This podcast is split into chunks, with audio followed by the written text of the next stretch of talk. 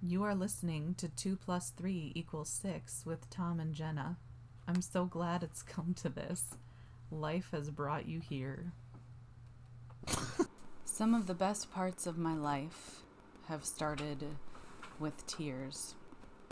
But sometimes when you hit your breaking point, emotionally, physically, you know, everything's crashing down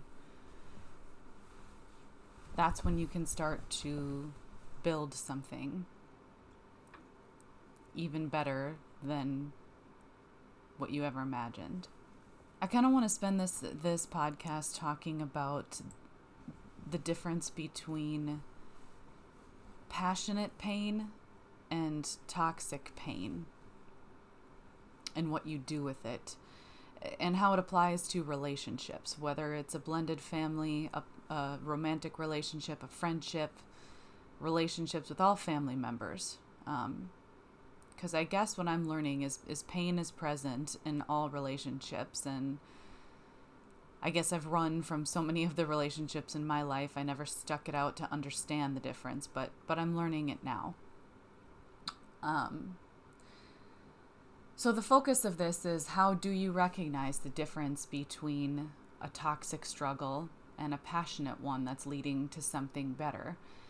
Um, and I'm not any kind of psychological expert, I'm just someone reflecting on my own experiences. In the last episode, we talked about anxiety and hitting our breaking point and some of our struggles with not being where we wanted to be with loving our stepkids. Um, and I hit my breaking point earlier that day when I was having some conversations with Tom. Some of it was postpartum anxiety, where I'm going through all these mood swings, um, crying spells, random drives to do, just get things done. I can't sit still, and then ebbs of creativity in there, shame, whatever.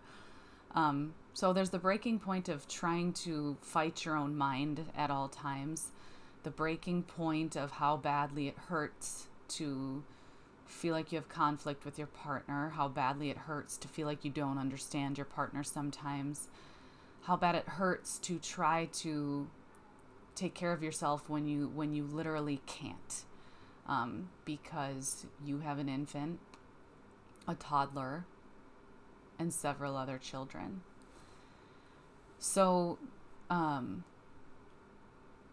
Tom and I had a fight after the last podcast, and it and I was just crushed after. Um, and it was a fight about the very things we were talking about, um, taking sides, uh, siding with you know our biological children, and and in the past when our kids have fought, it has caused fights between us that just hit hit us hard and sometimes ruin our weekends. And and how we reacted to it in the past is we'd get upset we'd trigger each other. Eventually you know kind of we, we, we wouldn't really ever scream. We were not screamers but we would exchange harsh words have hurt feelings and then sometimes one of us would try to talk about it the other one would kind of shut down and then we would just sort of ignore each other over the weekend till we broke down and couldn't take it anymore and tried to talk it out. And um, time is something that is is Tom and I have precious little of. And I decided that I was done letting fights just ruminate. So there's a million thoughts in my mind, right? Like he, we had a fight um, when he had come home on a break from work to try to comfort me, and it went south and I felt horrible. Um, and then I had the rest of the day to sit alone with an infant and a toddler, wondering how he felt, what he was processing, dealing with the anxiety of the situation, having a panic attack, and and I did different things. It's not about what I did to get through that moment, but I guess if anybody knows, um, if you're experiencing any kind of postpartum depression, anxiety, um, there are phone numbers you can call for support. Um, I, I, and I called the closest, you know, friend that I have right now, which is a friend of my daughter's, just to help ground me, just to talk to someone, um, to feel understood. And I know that's a basic thing, but that's what I did. That's how I got through the day. But as the day went on, I started thinking more about my anxiety and my relationship with Tom. And I thought, okay, you know, I'm doing everything I can to work through this anxiety, trying to get an appointment with a therapist, working with my obstetrician to get medication and understand postpartum concerns better.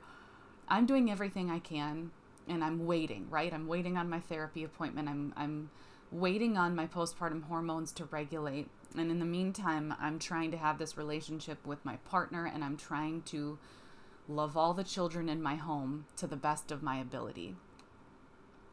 And I can't do any more fights like this with my partner. I, I can't stand my, you know, my own mind right now. So what next? Um how what can I do so that we don't because this ha- fight happened friday morning we knew we were having all the kids this weekend so for me it was like after the crying spells talking to my friend i hit a point where it was like all right i know that what i want I, i'm in pain right now i recognized that i was in pain and the, the toxic versus passionate will come later explaining that more but I, I was in a lot of pain and it's like okay what what can i do what do I know now and what is within my means to try to make it better? Not solve all of our problems at once, but what can I do? And oddly enough, I thought of work, which I'm missing. Um, I'm a teacher. And so I want to continue this by talking about, well, start how I, how I felt I, I helped our night go better and how I felt we were growing. Um, and how maybe Tom's not even aware of it, but things that he's said to me, pieces that he's said to me, flowed through my mind in the past from conversations of, okay, how can I use some of those perspectives too? Um, so I pieced together everything that I knew. I pieced together some knowledge and with the goal in mind of this weekend is going to go better. We're going to somehow manage conflicts between the kids better. We're going to all build relationships with each other better and I sure as hell am not spending a whole weekend, kids or no kids, not talking with my husband. I'm just not doing that. I don't want to do that anymore. Um, and so the pieces that that went through again, I thought about my job as my teacher, and I thought about something Tom said to me during one of our last fights, and he said, "We're learning how to fight. We're learning about each other. We're learning how to do, do it better. Don't be afraid of fights. Because in my anxiety, I am terrified of fights because for whatever personal problems I have, fights always mean the end to me. And so that's part of what I'm working through is knowing how to have conflict. And so um, instead of just not talking to him or us just going about our business, it's like, okay, I want to learn from how we fought the last time we had all the kids together, meaning Tom and I, and I want to learn from how all the kids fought. What's causing it? How can we address it? Um, and so I guess like I, before I,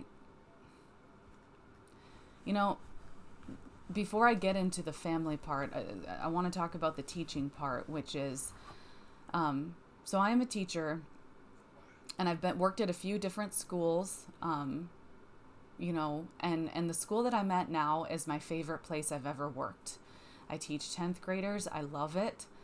Um, I love what I do. I'm passionate about what I do. Um, I have bad days there, but there is a drive there. There's a fuel to my creativity and to my anxiety because that's the other thing I'm learning how to how, about now too is to accept myself and my anxiety and to see that it's not all bad. It's just about balance because my anxious brain is also what helps make me creative and what helps make me get ideas. So when I first started at this job that I now love, this job that I that that is never easy, but gives me genuine joy and a sense of accomplishment and, and a sense of home, believe it or not. Um my first day on that job I had all these high hopes for my students. I was like, I'm going to inspire them. I'm going to, you know, build relationships with them. I'm going to show them that I care and I'm going to be a mentor in their life and I'm going to teach them how reading, because I teach English, reading and writing can give power to your voice. And the first day on that job, my students couldn't give two shits. It wasn't just one or two acting up, a whole classroom full of 35 students all doing different bullshit. And, and I'm going to be honest, just being assholes. Like they they were or what I perceived to be as assholes. Like they were just jump, you know, jumping on desks, flat out ignoring me. Like I was trying to to like talk to these two girls about focusing on the lesson and they wouldn't look at me. Swearing at each other, saying racist things to each other. Um like they really did not care. It was just a, a classroom of chaos and I and I ended the day in tears and went to the counselor's office just like what what happened i went into this with the best of intentions. I wanted to inspire them. I wanted to motivate them. I care about them. I care about building relationships with them. Why don't they want to listen to me? Why don't they you know why aren't they getting along with each other? Why aren't they just you know sitting in their desks and listening? And and i'm and i i'm trying so hard. And you know, there were little bits and pieces here where, like, okay, it's 35 students, where the counselor said, yep, there's some things we can do here. You, you do happen to have all of the kids who kind of need the most support in this class, and we could maybe break it up a little bit and put some of them in other classes. So there was some of that. Um, but she mostly just listened and said she was sorry. And so, you know, for eh, eh, for me, I just talked about how hurt I was ultimately because I was trying so hard to be a good teacher and they weren't listening. I felt that way as a parent. I was trying too hard. That's another thing Tom said. When I was talking, when we, you know, I, I've been trying hard to keep the house clean, to to buy shower curtains. There's the curtains again that that his daughters like. To buy pizza that they like. To to make sure I do all the dishes, make sure, you know, make sure this place stays nice. And he said, Well, maybe you should stop trying so hard. Because what I noticed is when I was sitting there cleaning the whole house, buying this pizza or buying the shower curtain or just whatever, and nobody noticed, I felt unnoticed and I felt like they did not care and it was draining me. So that task for me was a toxic one. That was toxic pain. And Tom recognized that and said, Don't try so hard. It was a similar thing in my classroom where it was like I was trying so hard to, you know, stand at the front of the classroom and have them all just listen to me quietly and be inspired by what I said day one. Well, they weren't. So, what was the next step? Well, I talked with the school counselor. Some of the kids got moved out, which made it more manageable, right? Um, and in that sense, what's manageable? Whole group of situations, or do you have to divide some things? And so that'll come back later when we talk about managing the family conflict and dividing things. But basically, it's like there's some practical steps, and then there's a okay. I had to ask myself, why are these kids doing this? It's not about me. I was butthurt because I took it personally, because how could you not? Just like I took it personally with my stepkids when they didn't like the pizza that I bought them, or they didn't notice the shower curtain I bought for them, or they, th- or uh, were all the kids, not just my stepkids, threw their clothes on the floor, or just didn't care that I had spent all day cleaning and, and just threw shit everywhere. I was hurt by it. I was drained by it. It was toxic. Okay. Just like it was sort of toxic when I was trying to just stand at the front and expect the students to sit in their desks and listen, and they didn't. So I just had to ask myself on the job number one, why am I here? Do I still want to be here? This is only day two. Am I motivated to still be in this? Or should I just quit? And at the job, I didn't quit after day one. And the reason is that I had something in me that that a passion where I wanted to see if I could make it work. You know, it was day 1. I was learning. And I realized through talking to the counselor and just thinking about what the kids were doing, whether it was joking with each other or, you know, yelling at each other or whatever, you know, all of it was attention seeking behavior. They wanted to be seen.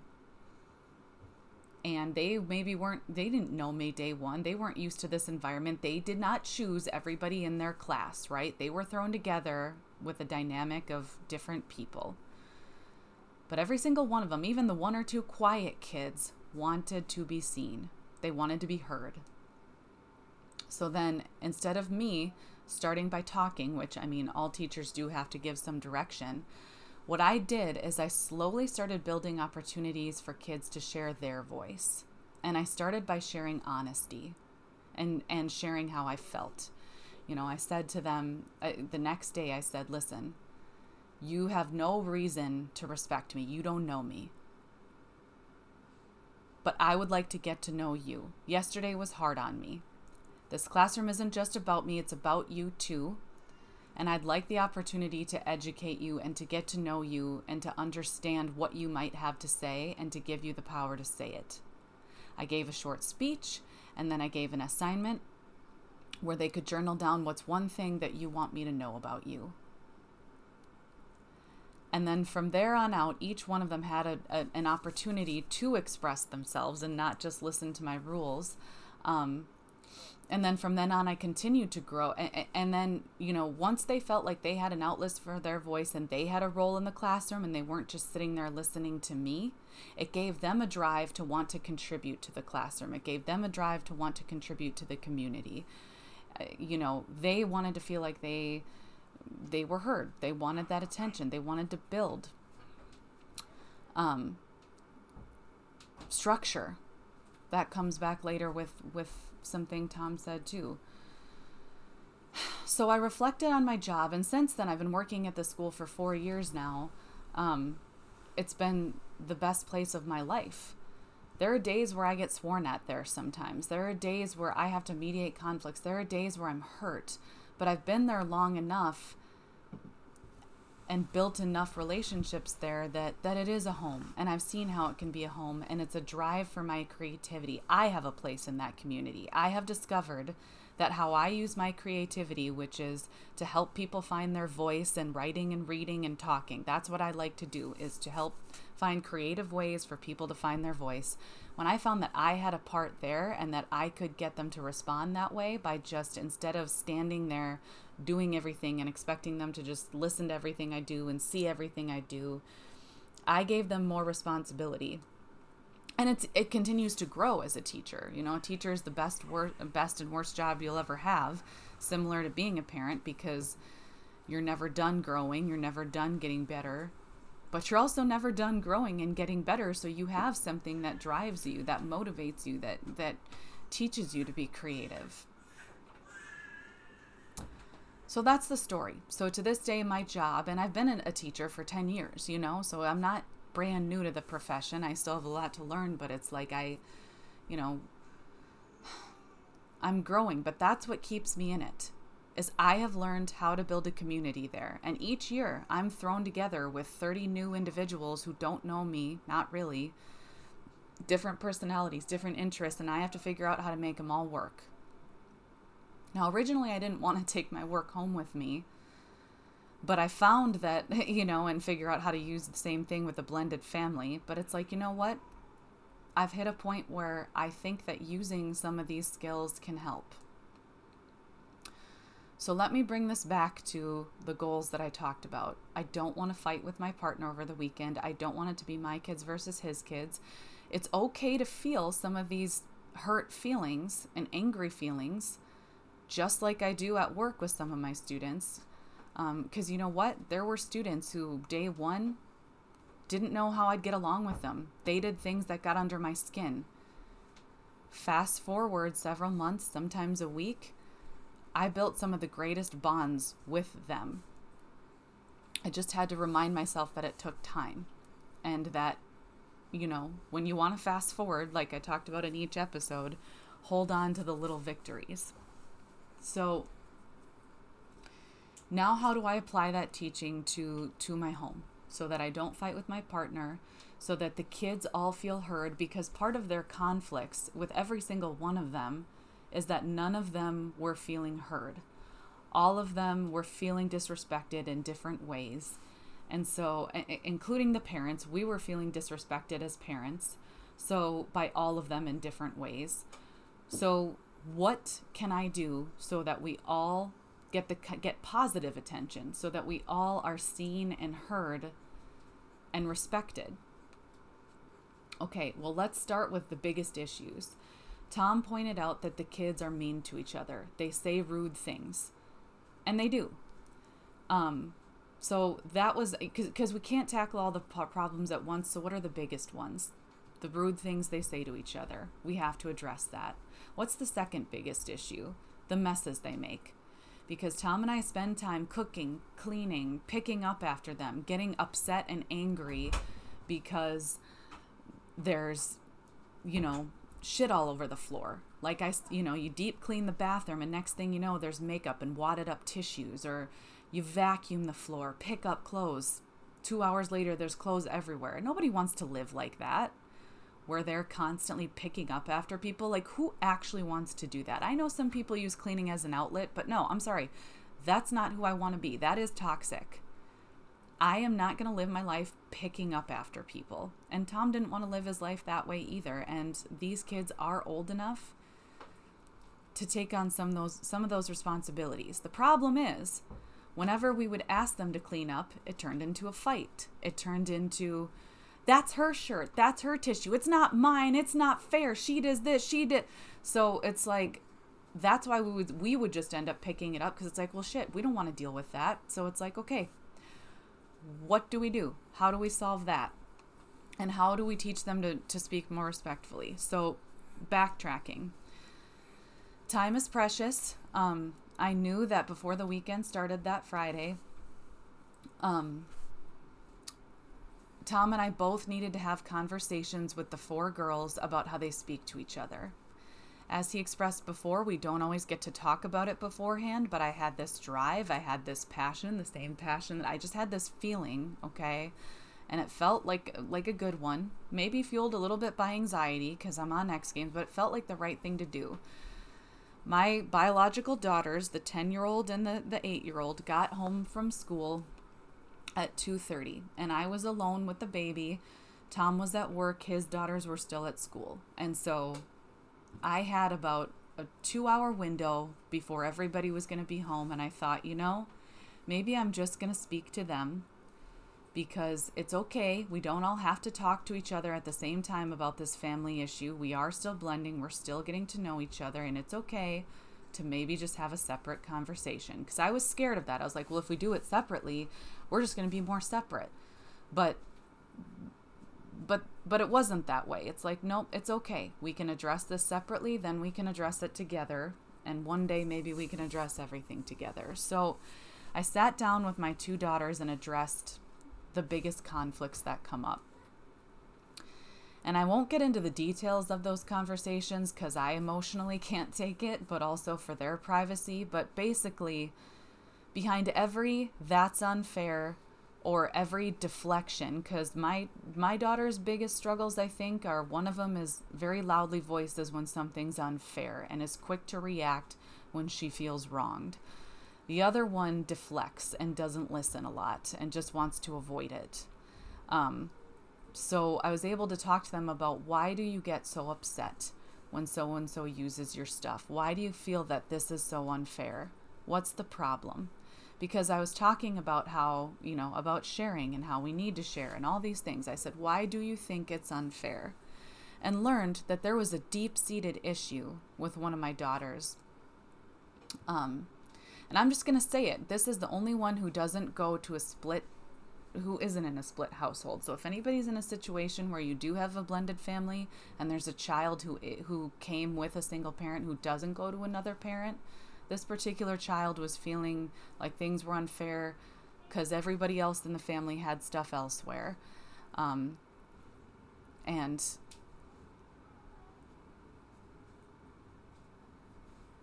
and she didn't because the other parent wasn't present in her life. I know, and that's as deep as I'll get into it. And she started crying. Um, which made me then cry. And um, how to how I validated that was I told her I was sorry. I said that hurts. That has to hurt so badly. And I, I, I can't change that situation, but I'm doing my best to to to build something safe for you now.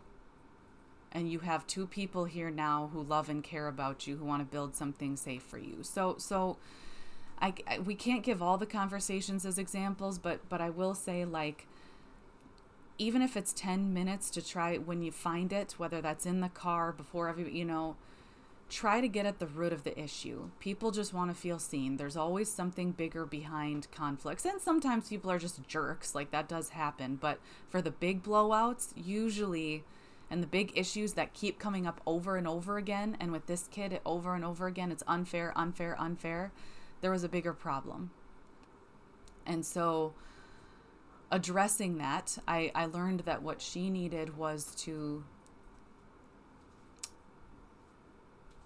feel that that she she has you know she needed to address that she feels different because of that. And she needed maybe some things that that were just hers and we leave it at that and we find a place for that. So it's not there's no confusion over people grabbing it. But i guess to move on one-on-one conversations like that are where it started. And i know tom had some with his daughters and he may or may not choose to share that later but i wanted to share at least one to make the point. Um, that one on one conversations help to understand what's underneath all the behaviors. And then once I kind of got at the heart of the issue, I just brought it back to the bigger piece of everybody just wants to feel cared about and seen and to feel like they belong in this house. So, what do we do next? Um, I, I shared with Tom that I had those conversations and said, you know, I, I talked with these two. So if you want to talk with the twins on your on your way to get them, maybe that's the best way to do it. So we're not all talking over each other. He had the same. He had. I, I don't know what his conversation was, and I'm okay with not knowing. But the point is, we both had conversations, and then when everybody came together that night, they were more mindful of their behavior towards each other and I, I'd have to say that in that like they were more careful about what they said. Um, nobody did it perfectly, but everybody was more considerate of people's feelings and was in general better about like asking things nicely and not accusing because that's just what happens with siblings and households, right? And even adults accusations. So it was a step, right? Because they had the space to, to talk about it. So the next thing I said was, you know, um, I, I felt like at dinner I could address the bigger issue of cleaning up and how we were going to spend, you know, cleaning up after dinner and that night. And so, number one, we talked to them individually, helped them feel understood, helped them understand how their behavior influenced others, and gave gentle reminders as the conversation went on. So I'm going to, you know, I felt a little bit that night at dinner like I was this football coach constantly tailing my players, like, oh, mm, yeah, monitoring the behaviors, trying to let them talk, but also monitoring. Because that's, I mean, that's kind of what it is, is like you help people ease into it and eventually you get to a point where you can back off. So it was sort of comical because Tom's sitting in the kitchen you know, making dinner and I'm circling the table while bouncing the infant, kind of helping these girls listen to each other, speak to each other, recognize when maybe their tone wasn't nice or whatever it is. And I kind of was like, wow, I'm I'm literally circling them like some kind of coach, but it was the first step in trying to teach them how to do it and with the goal of eventually I can back off and they'll be able to. The second thing is when dinner was done, I shared my feelings and I said, listen, we got to talk about cleaning up. Tom and I, your dad and I, our, our feelings get hurt when we clean the house or, you know, make dinner for you guys or whatever, and then there's a mess because we worked really hard to create a clean, safe space for you, and it feels like you don't care when you throw your clothes on the floor. And so, what we want to do as a family is take care of this place together because this is all of our home. So, let's all share in the cleaning responsibilities. So, with that being said, um, I said we're, we're going to do this together to make this a place that's nice for us. So with that being said, how it played out is that I mean the kids the kids were responsive. Um, when when dinner was done, I said, "All right, here we go. We're going to clean together, you know? If that if you see a shirt on the floor, doesn't matter who it is, pick it up, say, "Hey, so and so, is this your shirt?" Okay, great. Put it in a hamper. And then I kind of walked around and and tried to help them with that. Um, and the kids seemed to like to look at it that way. There weren't big blowouts over this is yours, that's mine, or if it was starting to go that way, we could kind of coach it. But everybody got into helping, and there was a lot of sweet moments of um, one of Tom's twins folding blankets for the toddler.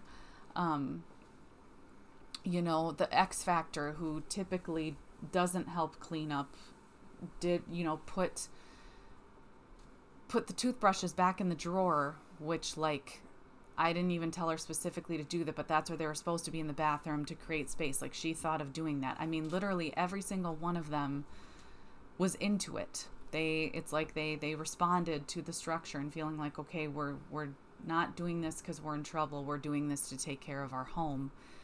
And it, it was still a long night cuz they made a big mess. But at the end of it, I felt energized in that I because I felt successful. It was one night. We have a long way to go. But instead of that night ending in multiple fights between our kids and between my partner and I, that night ended with the kids cleaning together, me not feeling me not feeling like okay, why did I just vacuum if they were going to do that? Hopefully Tom feeling that he had help while trying to serve the masses at dinner. Um, and and it wasn't just like okay we're we're serving these kids all the time. It was everybody's helping. Um, and at the core of it is that it's it's the same thing i guess i found with teaching is that people want to feel like they are a part of a community that they have a voice and that they have a role in taking care of that community because it starts to become important to them and what's interesting is throughout all this cleaning, it created little moments of bonding. I was able to find a moment to say to t- one of Tom's twins, hey, you know what? I think Cass, our son, um, our new baby, has your eyes. The shape looks like yours. I think the color will eventually turn like yours. And I said this to her because she's into makeup. She's into making her eyes look a certain way. And I knew that that compliment would go a long way with her.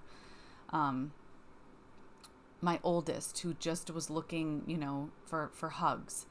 Um, and and to be seen and to feel like she was part of a family ended up writing a, a sweet note that she gave us um, one of tom's other twins who you know started wrestling with the two year old and bonding that way. There was all kinds of bonding that happened. And then an interesting thing four of the kids or three of the three of the girls and then one and the toddler role played being parents and being a family almost like I, and i don't know i'm not a psychologist but that was a fascinating thing is that at the end of the night they were role playing being parents and it's like you can dive into that all you want but what I'm taking away from it is that, okay, we're learning about family structures, but also it can be fun figuring out your place and figuring out your role. Um, our problems aren't solved in one night, but I learned at the end of this night that there is a difference between toxic pain and passionate pain, in that I know that what the, the pain that I feel when I'm disconnected from Tom, or the pain that I feel when I'm frustrated with my feelings of not connecting with my stepchildren, or of being bothered by them, or the pain that I feel of, you know, not being there for the children that I've known, you know, my biological children, all that pain, the pain, like all of that is because I, I, I want to build something with all of them. I want to be close with all of them. And when I felt successful, even though it was just a small success of, hey, instead of Tom and I picking up the house, everybody cleaned, even if it was just a seemingly small success of, hey, these two wrestled, they've never interacted, e- even if it just felt small, I felt energized by it. I was excited. I didn't feel drained. I mean, we're tired, but I didn't feel like, ugh, that wasn't worth it. I felt like, yes, all of this was absolutely worth the work it took to circle them, you know, and make sure they were cleaning, the pain that I felt, the disconnect that I felt at times. All of this was worth it to me. And it's not always going to be this where we have to circle them. It's it's we're building something. And we're starting with steps of, hey, this is how we clean together. This is how we speak to each other and hopefully we can back off a little bit more. Um, and so I just wanted to share that because as we started in this podcast, we we shared that we're figuring this out as we go. Um, and there's lots of things that I'm learning if you take the time to listen to the things that your partner says and really take it to heart. If you reflect on the things, what do you already know how to do? What are the parts of your life that you know how to do well? Maybe not all blended families are teachers, but think about the skills that you have from whatever you do and the things that give you the, the most passion from whatever you do and whoever you are and whatever you're capable of. And find ways to bring that in because I felt like I had a place too then. I felt like I feel when I teach, which is like I'm helping people find their voice and find their place, which is a passion of mine. And so I don't feel like I'm working at home, and no, I don't want to spend every night doing that, but it was a first step. Um, and so I, I just wanted to share that um, it's it's okay to feel pain. Um, it was something that I was afraid of before, and Tom kind of encouraged me to face it. Um, and sometimes it can be that breaking point, those tears that lead you to understand why you care and what you want to do next. Um, people want to feel seen, people want to feel heard, and something I think in general, um, just to t- make this a bigger picture, just, you know, going off, and then I don't know if Tom is going to want to talk on this one or not. Um, nope. So I guess he's not. Um, so I'll just wrap up by saying, uh, you know, something as a whole I think we can do better at in this country is just making people feel like they belong. Um, I, it's my opinion that an individualistic culture has taken over. You know, where we all sort of go into things with this mindset of I am an individual, this is mine, I have to do this by myself. And it's hard for, I think, mainstream or individualism, you know, individualistic people to get that sense of belonging and that sense of care. And um, if you don't know what else to do, just allow yourself to feel some of those feelings. Allow yourself to feel the things that give you pain, and then ask yourself when you try to work through it do I feel like I'm getting energized by this, or do I feel like it's toxic? And remember always to take it one step at a time.